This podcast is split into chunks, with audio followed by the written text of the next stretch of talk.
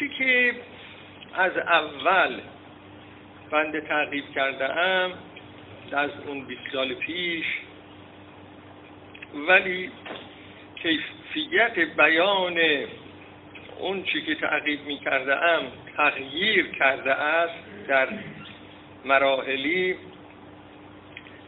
و از حدود هشت سال قبل تقریبا یا هفت سال قبل که اون مقالات پرسرصدای قرائت نبوی از جهان را منتشر کردیم. شماره اولش رو در فصلنامه مدرسه که منجر به لغو امتیاز اون مجله شد به خاطر فشاری که از سوی جامعه مدرسین حوزه علمی قم آمد که این مجله دیگه نباید منتشر بشه.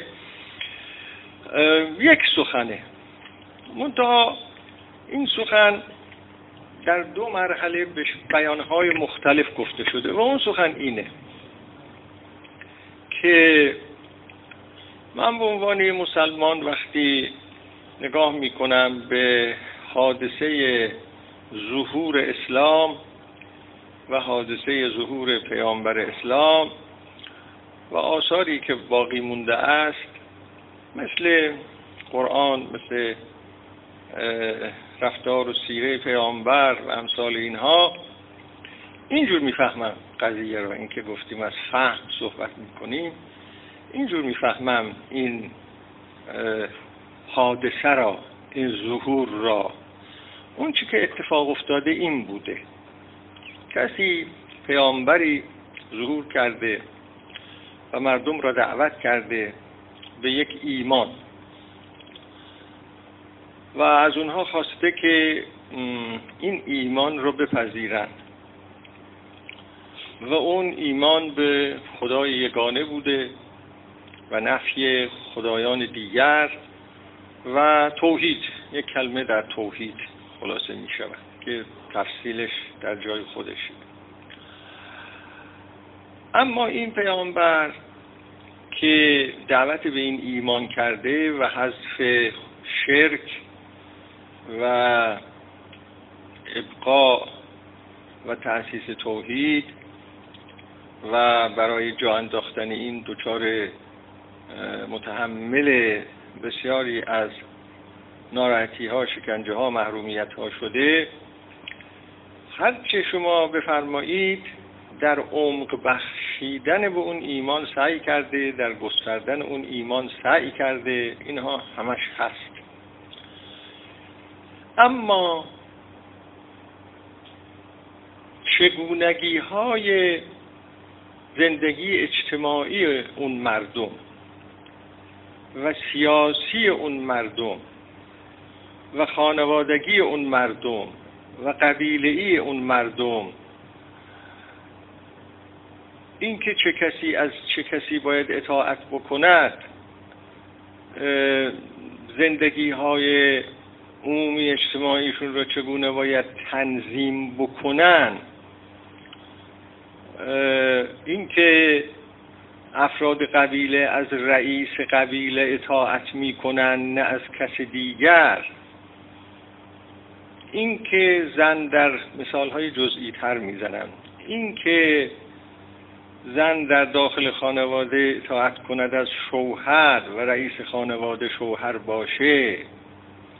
اینکه برده ها از صاحبانشون تبعیت بکنن اینکه معنای کنیز چیه معنای غلام چیه ارز کنم اینکه کجا باید جنگ کرد کجا نباید جنگ کرد. آداب و رسومی که با اون آداب و رسوم اینها داشتند با اون زندگی می‌کردند. اینها را به هم نریخته. هم نریخته. کاری که کرده یه سلسله اصلاحات اخلاقی در اینها انجام داده. مثلا اگر قضیه اینطوری بود که زنها بر طبق سنت های عرب بر طبق سنت های عربی. زن از شوهر اطاعت می‌کرده نگفته که من نظام خانواده رو دارم عوض می‌کنم. نه شوهر از زن باید اطاعت کنم چیزی نگفته. اگر فرزندان از پدر اطاعت می‌کردن نگفته نه خیر من دارم اینو به هم می‌زنم. باید پدران از فرزندان اطاعت کنم نه.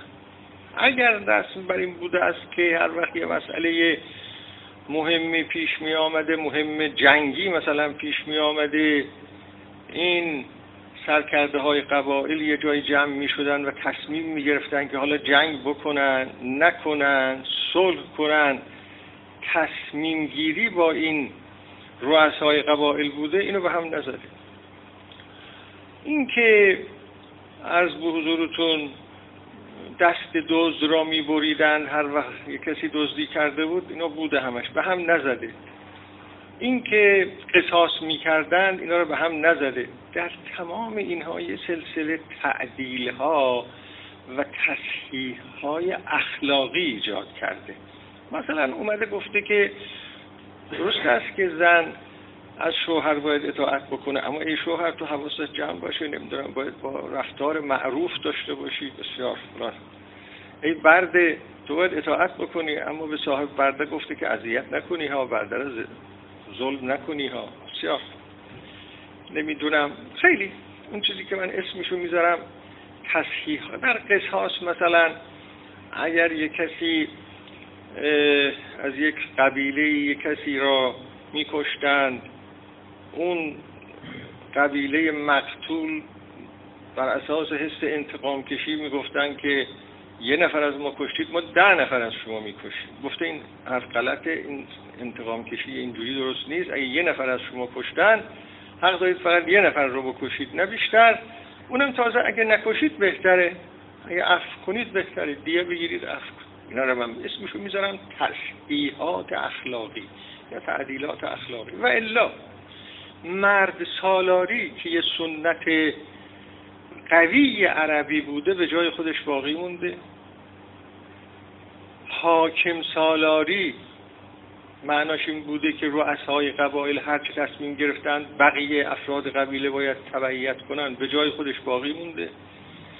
و عقیده سالاری که عقیده مقدم است بر خواسته های دین دین سالاری اون چیزی که اسمش دین سالاری است اینم به جای خودش باقی مونده. جامعه بوده. قبل از آنی هم که پیغمبر بیاد این جامعه جامعه دین سالار بوده.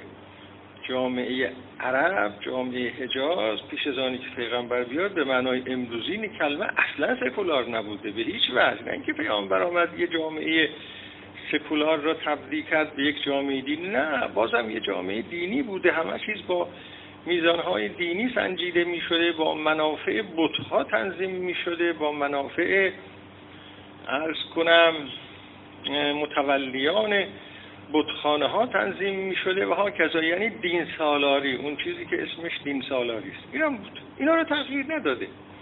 بعد از پیغمبرم باز مرد سالاری بود مرد سالاری بود عقیده سالاری بود و حاکم سالاری بود. منتها اینا الان در ذهن ما خیلی چیزای منفی داره بارهای منفی داره. منتها در این سالاری ها اینا یه سالاری های اخلاقی کرد تا اینها را تا حدودی که در این سالاری ها در این حکومت ها مراعات کنید ظلم نکنید فلان نکنید. چون من اینجوری می‌فهمم قضیه را معتقدم از نظر اون پیامبر هدف از بعثت یا او کار خودش رو اینجوری معنی نمی کرد که من آمده ام طرح نوعی در اندازم من آمده ام یک سیستم نوین زندگی اجتماعی بدهم ام یک سیستم نوین زندگی سیاسی بدهم. ام اینا نبود نه اینا رو جزء نبوت خودش نمی‌دونست.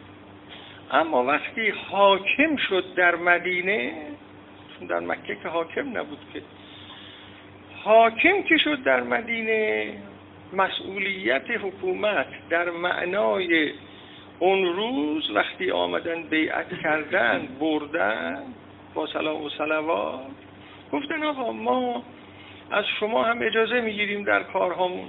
شد رئیس حکومت. حکومت معنای اون روز. اما وقتی هم رئیس حکومت شد به هم نریخت اینها را. قبایل را حرمتشون در جای خودشون بود رؤسای قبایل حرمتشون در جای خودشون بود مردها حرمتشون در جای خودشون بود باز زنها درجه دوم بودن باز برده ها درجه دوم بودن همه اینها بودن. واقعا انسان های درجه دوم بودن اینها. نه اینکه وقتی شما به کسی بگید که تو باید تابع مولایت باشی هر چی گفت همونه.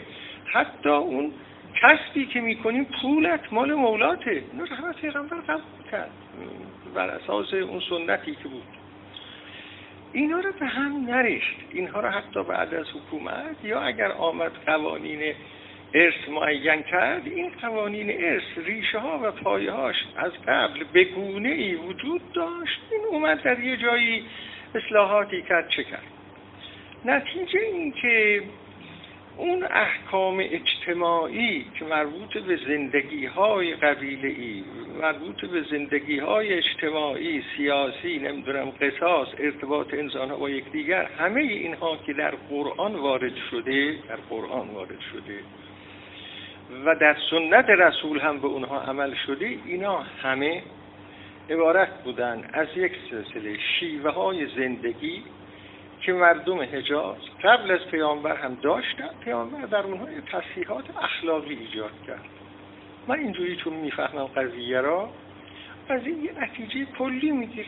اون نتیجه کلی این است که دیدگاه اون نبوت این است که شیوه های زندگی مردم که چجور می‌خوان زندگی بکنن دستگاه سیاسیشون رو چجور می‌خوان تنظیم بکنن قوانین جزاییشون را چگونه می‌خوان سامان بدن؟ نظام خانوادگیشون را چگونه می‌خوان سامان بدن؟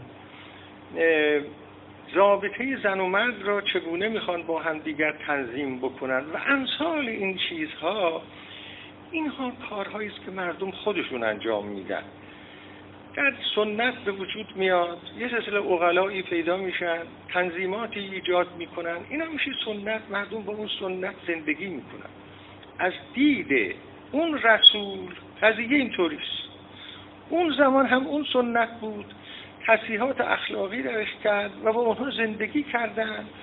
و همین فتوحات هم که شروع شد این سپاه اسلام حالا هر جا رفت کاری ندارم به اینکه حالا این فتوحات رفتن و دنبال فتوحات رفتن اصلا مسئله درستی بود یا نبود. فعلا نمی‌خوام اونو تعقیب کنم. همینطور شد. یعنی اهالی هر سرزمین را با سنت های خودشون به حال خودشون گذاشتن. به هم نریختن ساختارهای اجتماعی اونها را. به هم نریختن آداب و رسوم اونها را. این یک حقیقتی است که این اواخر بعضی از کسانی که در سیستم حقوقی اسلام مطالعه کردن مثل شاخت و دیگران و ببخشید یک کسی دیگه نیست اسمش الان نشاخ نیست. یک کسی دیگه هست. اینا رسما اینا رو آوردن توضیح دادن که چگونه مسلمان ها در هر کشوری در هر سرزمینی وارد می شدن ساختارهای اونها رو به هم نمی ریختن شما زندگی خودتون رو بکنید به ما جزیه بدید. زندگی خودتون رو بکنید. اصلا این حرفا نبود. اینا رو نمی گفتن که خدا یک سلسله سیستم های زندگی معین کرده از آسمان فرستاده و موظف کرده همه انسان ها را که با این سیستم ها زندگی کنن اصلا ما در تاریخ چنین چیزی نداریم هم تو مطالباتی نمی کردن چون فهم من اینطوری است الان اگر بخواهم بگویم که نسخه چیه اینجوری می‌فهمم. بر این مبنا ما مسلمان ها امروز اینجا یک نکته هم عرض بکنم.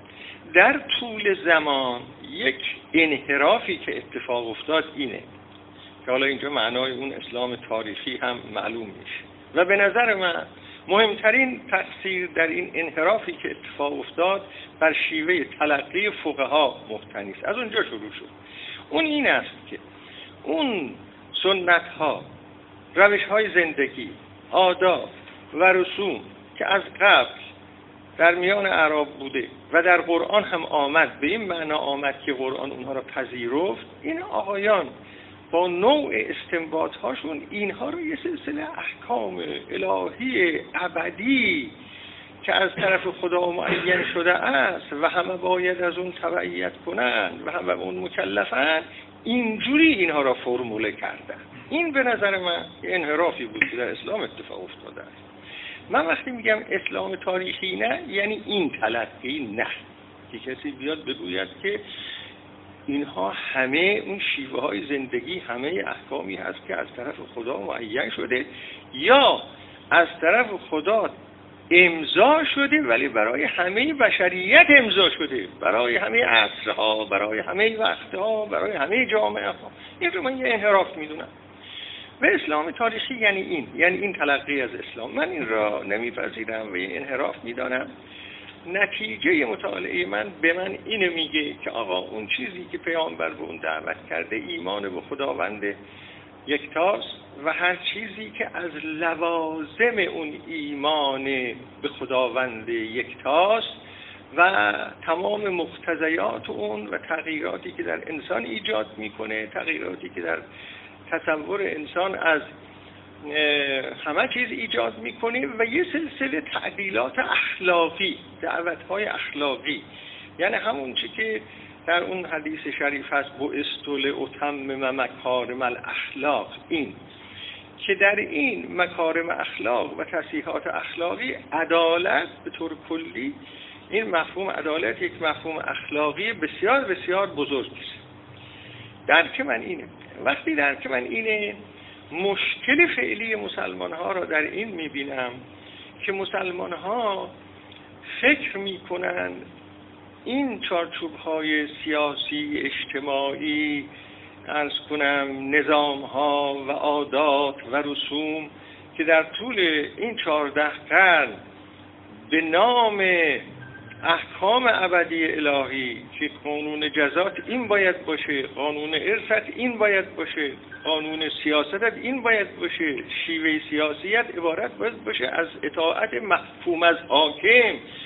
تو رعیت هستی اون رائی هست اون اون الامر است. باید از او تبعیت کنی. اینا که یه سیستم های سنتی به اصطلاح عربی بوده اینها به صورت یه سلسله دستورالعمل های دائمی ابدی در آمده و دائما تلقین شده که این از قضیه و از اینها نباید هیچ وقت تخلف کرد. چون من این رو یک انحراف می‌دانم و روزگار پیامبر را و ظهور اسلام را اونجوری می‌بینم معتقدم الان داستان هم همین است که اون تجدید نظری که ما میگیم یا اون نواندیشی که ما میگیم معناش اینه.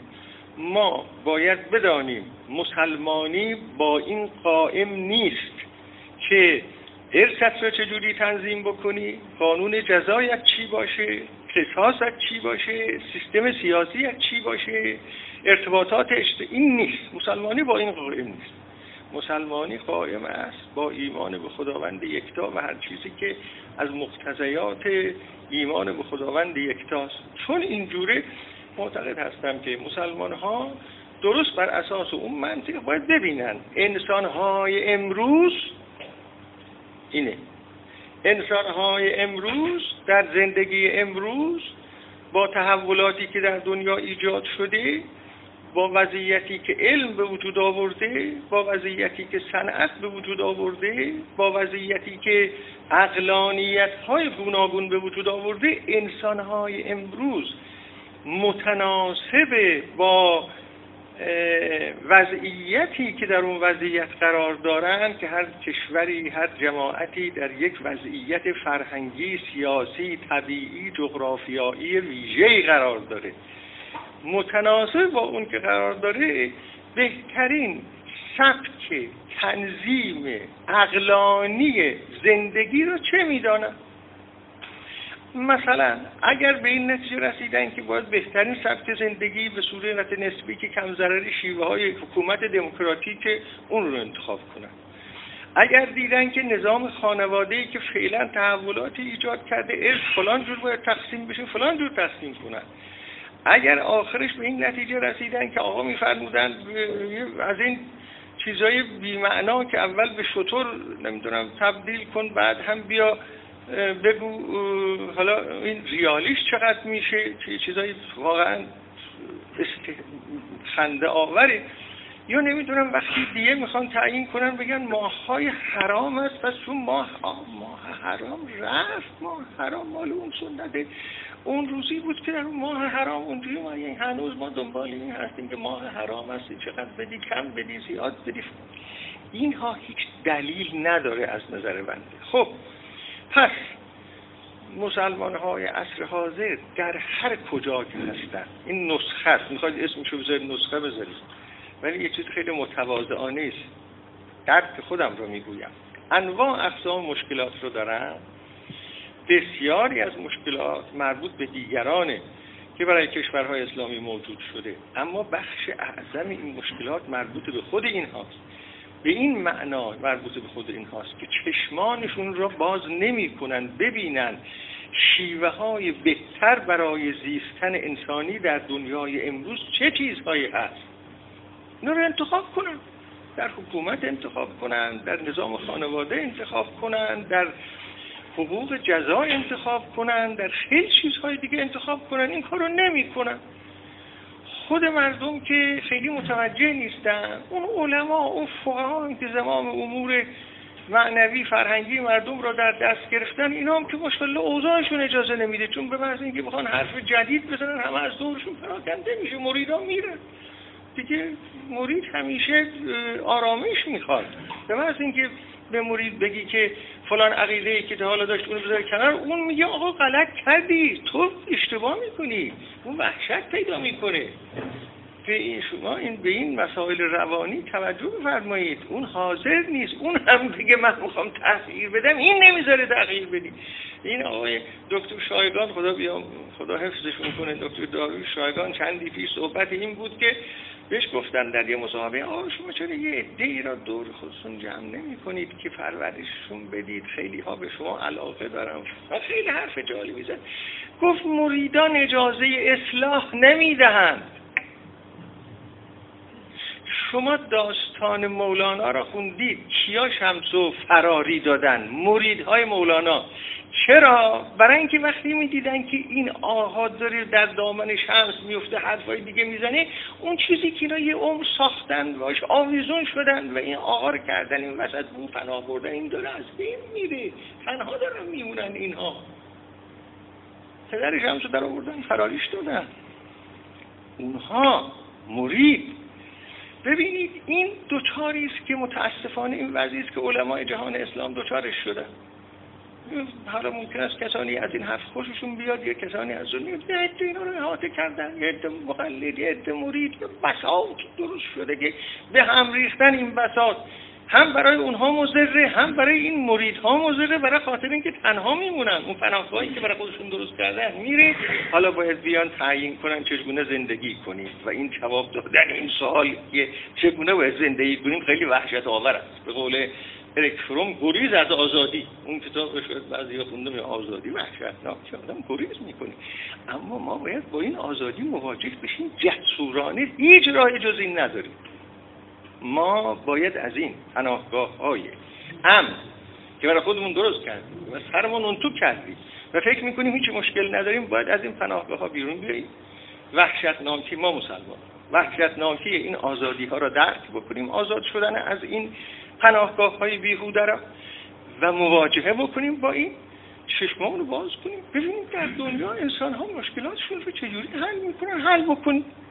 اگر مشکلات با حقوق بشر حل میشه مشکلات های حکومتی که این یک استراتژی در دنیای امروز نه حقوق طبیعی به معنای گذشته دیگه اون دوره تمام شده حقوق طبیعی.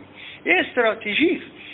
یعنی یه استراتژی است که انسان ها به این نتیجه رسیدن که باید به انسان های روی زمین تک تک انسان ها بدون اینکه بپرسی دینت چیه بدون اینکه بپرسی از چه نژادی هستی بدون اینکه بپرسی سیاهی سفیدی پسر کی هستی مال کدوم کشور هستی تابع کدوم دین هست. انسان به ما و انسان باید برای هر فرد انسان حقوقی قائل شد نه اینکه از ذات او حقوق بیرون میاد. این نیست معنای حقوق بشر در عصر فعلی. حقوقی براش باید قائل شد.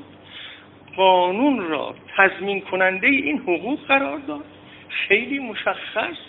و هر جا به محض اینکه دیدی به حریم انسانی تجاوز میشه بگی آقا خانم به موجب این قانون تو حق نداری این کار رو بکنی. تا این شفافیت در کار نباشه.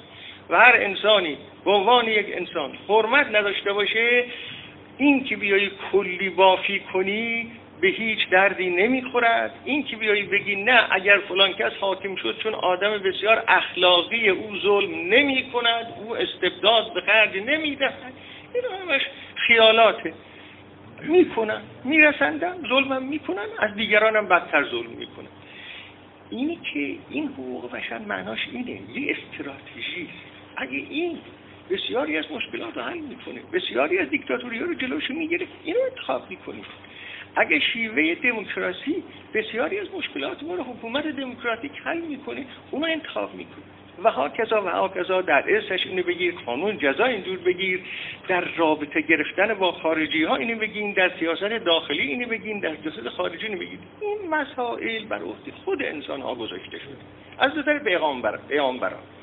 و انسان ها در عصرهای مختلف برای حل کردن مشکلاتشون شیوه های گوناگونی ابداع می‌کنن. ما هم در عصر حاضر داریم زندگی می‌کنیم. باید این شیوه های گوناگون رو بگیریم. بر اساس این شیوه های گوناگون زندگیمون رو ابداع کنیم و در داخل این زندگی ایمان خودمون رو هم حفظ بکنیم. همون ایمانی که پیامبر اون دعوت کرده. اینجا که قضیه می‌رسه من یه چیزی بهش اضافه می‌کنم. اون رو هم میگم دیگه مطلب خودم رو تمام. به اون اینه. ببینید دوستان عزیز من معتقدم مسلمان ها هر جا که هستن با سنت های گوناگون زندگی می‌کنن. یک سنت سنت های قومی و ملی این خاص یک سنت سنتی است که از دینشون مونده است. سنت در اینجا به معنای آنتروپولوژیک میگم نه سنت رسول خدا. اینو نمیگم. سنت در معنای جامعه شناسی کلمه در معنای انسان شناسی کلمه. یعنی اون آداب رسوم فرهنگ ارتباطات که با اونها زندگی کرده در گذشته.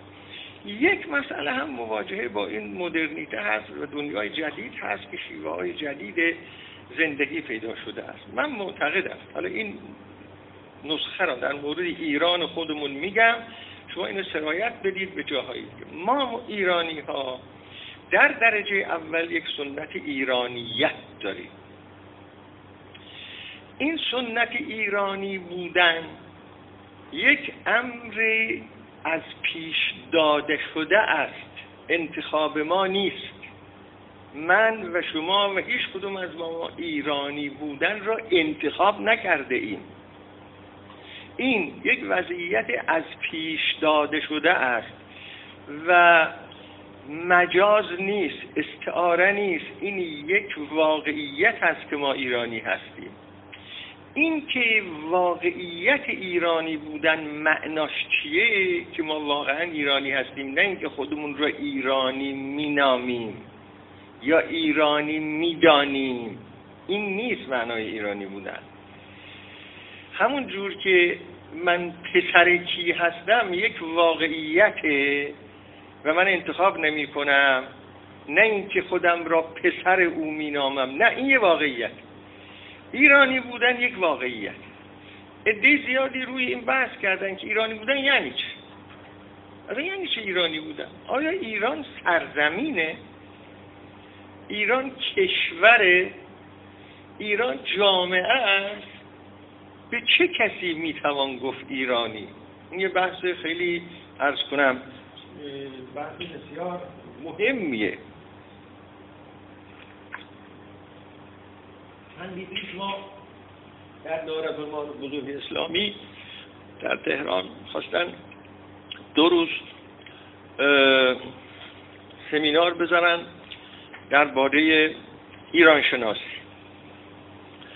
اونجا در اون هیئتی که مشاوره علمی انجام می‌شد و من اونجا حضور داشتم اولین سوالی که میان آمد خب یه اونجا اهل بخیه و اهل علم و فضل بودن ایرانی بودن اصلا یعنی چی؟ ایران یعنی چی؟ هیچ حالا فکر کردید؟ ایران یعنی چی؟ کمتر خیلی کمتر. اولین سوال من اولین بار با یه چنین سوالی موقعی مواجه شدم که چند سال پیش من رفته بودم ژاپن از اونجا برگشتم. با فاصله کمی یه مهمانی از ژاپن آمده بود اینجا. بر اثر آشنایی هایی که پیدا شده بود وزارت خارجه گفت که فلانی می‌خواد با شما ملاقات کنه. اون آقایی که از ژاپن آمده بود سوال این با من چه سوالی داره؟ آمد نشست. اولین سوالی که مطرحه گفت فلانی به نظر شما آسیا چیه؟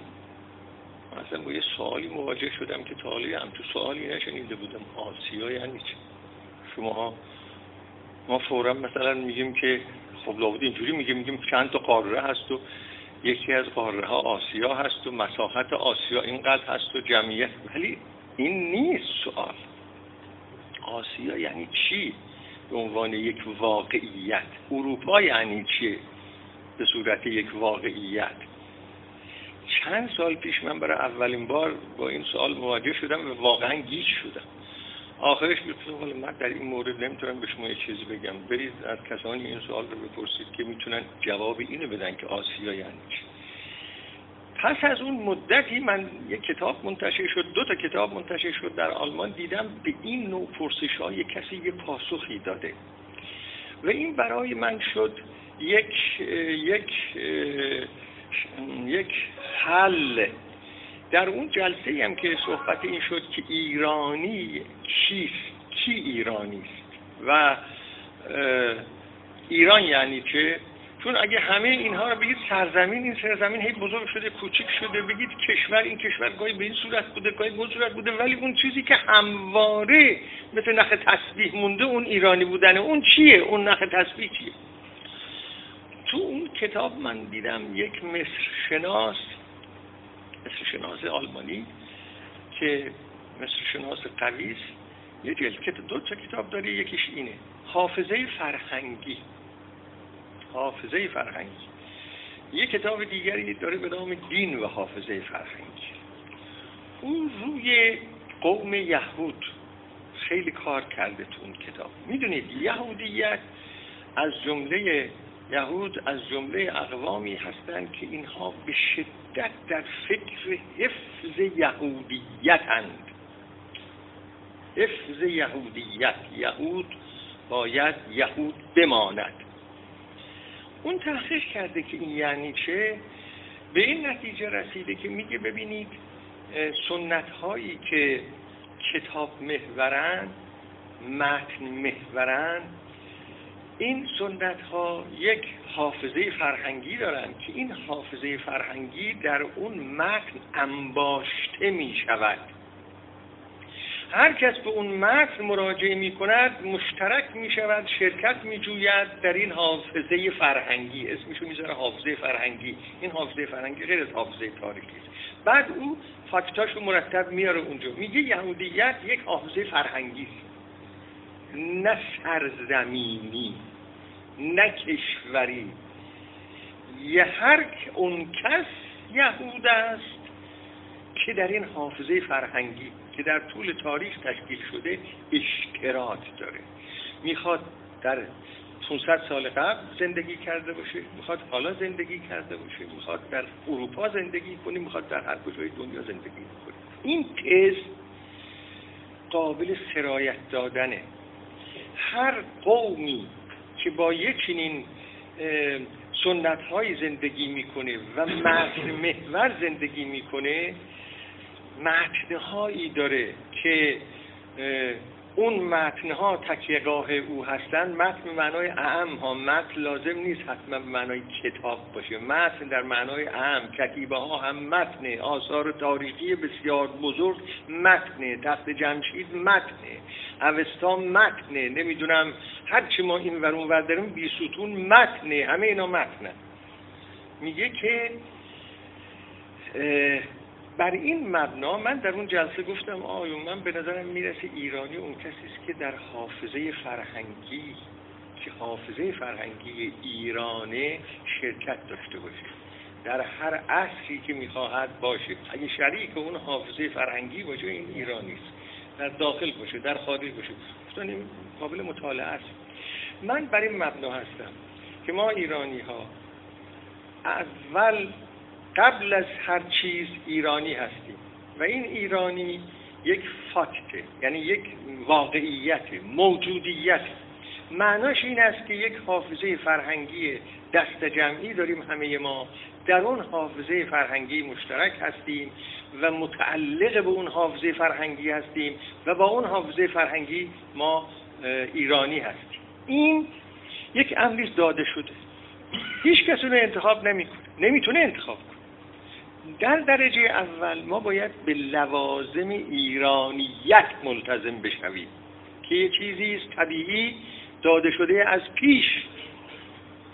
یکی از مسائل مهم که این زیستن ایرانی بدون اون محقق نمیشه عبارت است از زیستن اجتماعی ما. زیستن اجتماعی ما ایرانی ها این زیستن اجتماعی ما ایرانی ها نظام سیاسی لازم داره نظام خانواده لازم داره. قوانین لازم داره که چگونه بزییم به عنوان زیست ایرانی. این اولین مسئله است که ما باید تکلیفش رو معین بکنیم. اگر ما تکلیف این مسئله رو مشخص کردیم در داخل یک زیست ایرانی قرار گرفتیم. این زیست ایرانی را با مکانیزمای سیاسیش با ساختارهای سیاسیش با ساختارهای اجتماعی و اقتصادیش تکلیفش رو معین کردیم و این میسر نمی شود مگر با استفاده از شیوه های جدید زیستنی که در دنیای امروز بشر اونها را کشف کرده در اقتصاد در نظام اجتماعی در حقوق در قانون در شیوه حکومت اگر اینها را ما تعیین نکرده ایم و هنوز نمی‌دانیم اون چیزی که از پیش به ما داده شده از اون چگونه باید سامان بدیم هنوز این تکلیفش روشن نشده نمی‌توانیم ایمان دینیمون رو انتخاب کنیم.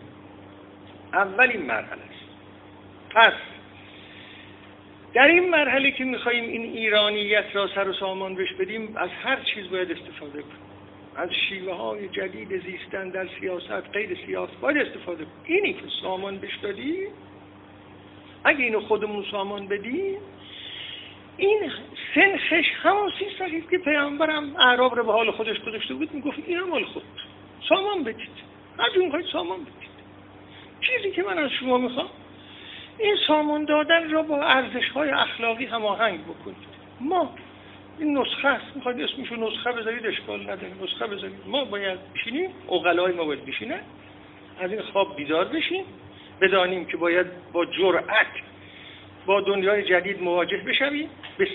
به فکر ساختن این ایرانیت در شکلها و تجلیات گوناش اینجاست که حقوق بشر وارد میشه.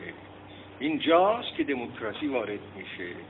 اینجاست که این حرفها وارد میشه که من با شما روابطم را بر چه اساسی تنظیم کنم؟ اگه بخوام تو این جامعه ستم نباشه چه مکانیسم هایی را باید جا بیندازم اگه بخوام تو این جامعه استبداد سیاسی نباشه چه شیوه حکومتی را باید اتخاذ کنم؟ اگه بخوام زنها مظلوم نشوند نظام خانواده رو چگونه باید تنظیم بکنیم؟ آیا باید مثل گذشته بگیم مرد رئیس زن تابع؟ باز همین حرفا رو بزنیم؟ یا شیوه بهتری برای زندگی هست؟ قانون جزا اون رو باید چه کار بکنیم؟ سیاست جزاییمون چه کار باید بکنیم؟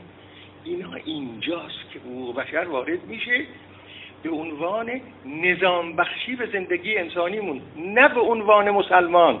گوشاتون رو باز کنید لطفا. تاکید می‌کنم این کارها به عنوان مسلمان بودن انجام نمی‌گیره. به عنوان ممکن ساختن زیستن ایرانی انجام می‌گیره. نباید اینجا گفت که آخه در قرآن درباره این مسائل فلان حکم آمده فلان حکم آمده فلان حکم آمده.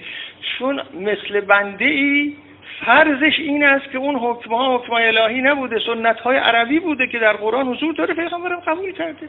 هیچ جان به ما نگفتن با همه سنت عربی شما زندگی کنید. خب وقتی این تنظیمات شد نوبت این می‌رسه من من ایرانی می‌خوام ایمان انتخاب کنم برای خودم. من چه ایمانی را انتخاب بکنم؟ ایمانی را که محمد پیشنهاد کرده. ایمانی را که عیسی پیشنهاد کرده. ایمانی را که موسی پیشنهاد کرده. ایمانی را که در بودیسم هست. ایمانی را که در هندویسم هست. در کجاست؟ کدوم ایمان؟ ما انتخاب ایمان باید داشته باشیم. این از تنبلی ماست میگیم پدرهامون اینجوری زندگی کردن ما اینجوری زندگی می‌کنیم. این تنبلیه. تا ما مسلمان ها تو این کانال تنبلی داریم زندگی می‌کنیم. همین است داعش که سهله بدتر از داعش پیدا خواهد شد. القاعده که سهله بدتر از القاعده پیدا شد. و هیچ هم نگید که خدا نمی‌گذاره. یعنی چه خدا نمی‌گذاره؟ شده دیگه. ما باید بیدار بشیم. جرأت مواجهه با دنیا داشته باشیم. اول خودمون رو آزاد کنیم. شیوه زندگی ایرانیمون رو انتخاب کنیم. شیوه مسلمانیمون رو انتخاب کنیم. معنای ایمانمون رو انتخاب کنیم. خب من میگم من می‌خوام مسلمان باشم. چون دارم طرز فکر خودم رو میگم. من می‌خوام مسلمان باشم. یعنی می‌خوام مسلمان باشم؟ یعنی اون ایمانی را که محمد پیشنهاد کرده اونو می‌خوام انتخاب و اون ایمانی که محمد پیشنهاد کرده نگفته خدا را همونطور بشناس که من می‌شناسم. من نمی‌تونم خدا را مثل اون جور بشناسم که محمد شناخته. او خدا را مطرح کرده گفته دنبال خدا باش. ارشادهایی هم کرد. من متناسب با این از اون درکی که می‌تونم از خدا داشته باشم اون درکی درکی که می‌تونم از ایمان به خدا داشته باشم متناسب با اون. برای خودم یه ایمانی می‌سازم. و به لوازم اون ایمان ملتزم می‌شوم. نه اینکه فقط نظری ایمان می‌سازم. با اون ایمان میزیم. تو اون ایمان نیایش هست تو اون ایمان شفقت هست تو اون ایمان به فکر دیگران بودن هست احسان هست ایزار هست خیلی چیزا هست. این نقطه مقابل اون تفکری که ما پدرانمون را بر این عقیده یافتیم و دنبال اونها هستیم. یادتون هست که در قرآن یکی از چیزهایی که پیغمبر شدیدن به اونها می‌گفت این بود که بیایید این چیز تازه‌ای که من به شما عرضه می‌کنم و بعد گفتن آقا گرفتاری برای ما درست نکنه نا وجدنا آبا انا الا ما الفینا. چجوریه این آیه شریفه؟ یادم ما در داخل یک سنت تاریخی دینی زندگی کردیم. حالا من میگم اسلام تاریخی یعنی همین. ما در داخل یک سنتی زندگی کردیم. آقا اینجوریه. ما سنتمون بوته بود پرستیه نمی‌دونم حرمت اینه حرمت آنه یعنی چه همه اینا رو بذارید کنار؟ الان هم یه منادی باید به مسلمان ها بگه که همه چیز رو بذارید کنار. این هایی که چرا شیدید بذارید کنار. این زندان هایی که برای خودتون درست کردید بذارید کنار. اگه می‌خواید تو این دنیا زندگی ولی ایمانمون خودمون برامون معنا می‌کنیم. مسلمان بودن که خودمون برای خودمون معین کنیم. اغلایی از ما باید معین کنن. ادهی دادشون در میاد دراد و اون ادهی که دادشون در میاد باید بگیم آقا شما چرا اومدید؟ منی که دو کلمه حرف جدید می‌زنم چرا یخی منو می‌گیری؟ شما با داعش چه کار کردی؟ شما با القاعده چه کار کردی؟ کدوم عمل داعش رو نفی کردی؟ کدوم عمل القاعده رو نفی کردی؟ مگه همونها رو تو فتواها و کتابای شما نیست؟ دیگه نمی‌خوام بیش از این قضیه رو باز کنم. خب این است اون نسخه ای که من عرض می‌کنم. این کار را مصری هم باید بکنه. مصری اول باید مصری زندگی کردنش را حسابش رو برسه. که اگه بخواد موجودیت مصری بودنش را که از وضعیت از پیش داده شده است اونو تنظیم بکنه چجور باید تنظیم بکنه؟ اخوان المسلمین حق نداره بگه که من برای شما همونطور که دید و موفقم نشد. من خواهم برای شما سیستم سیاسی بیارم من برای شما اینی بیارم اون بیارم اون بیارم همین رو از کتاب و سنت می‌خوام استنباط کنم برای شما بگم. شکستم خوردن دیگه. مصری باید این کار رو بکنه سوری باید این کار رو بکنه هر جای مجتمع مسلمان هست.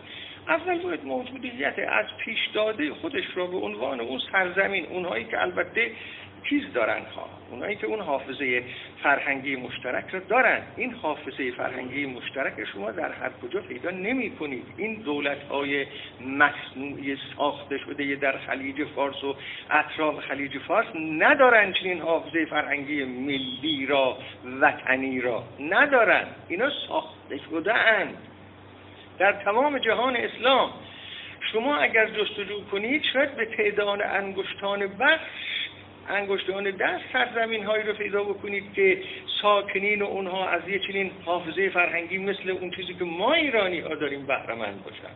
و این سرمایه بسیار عظیمی است که ما داریم. این نسخه است. این اون چیزی که بنده میگم و مطمئن باشید که بله نه مطمئن. واضح هست این کاملا غیر از اون چیزی است که آقایان علما میگن. کاملا غیر از اون چیزی که آقایان فقها میگن. و کاملا غیر از این است که در چارچوب سنتی بنده بخواهم نواندیشی بکنم. اولا من خودم اسم این نواندیشی نمی‌ذارم. اگرم کسی اسم این نواندیشی بذاری این اصلا در چارچوب سنت نیست. در چارچوب چهار منبع حجت نیست. من اصلا اون حرف رو اینه. سرتون رو در آوردم.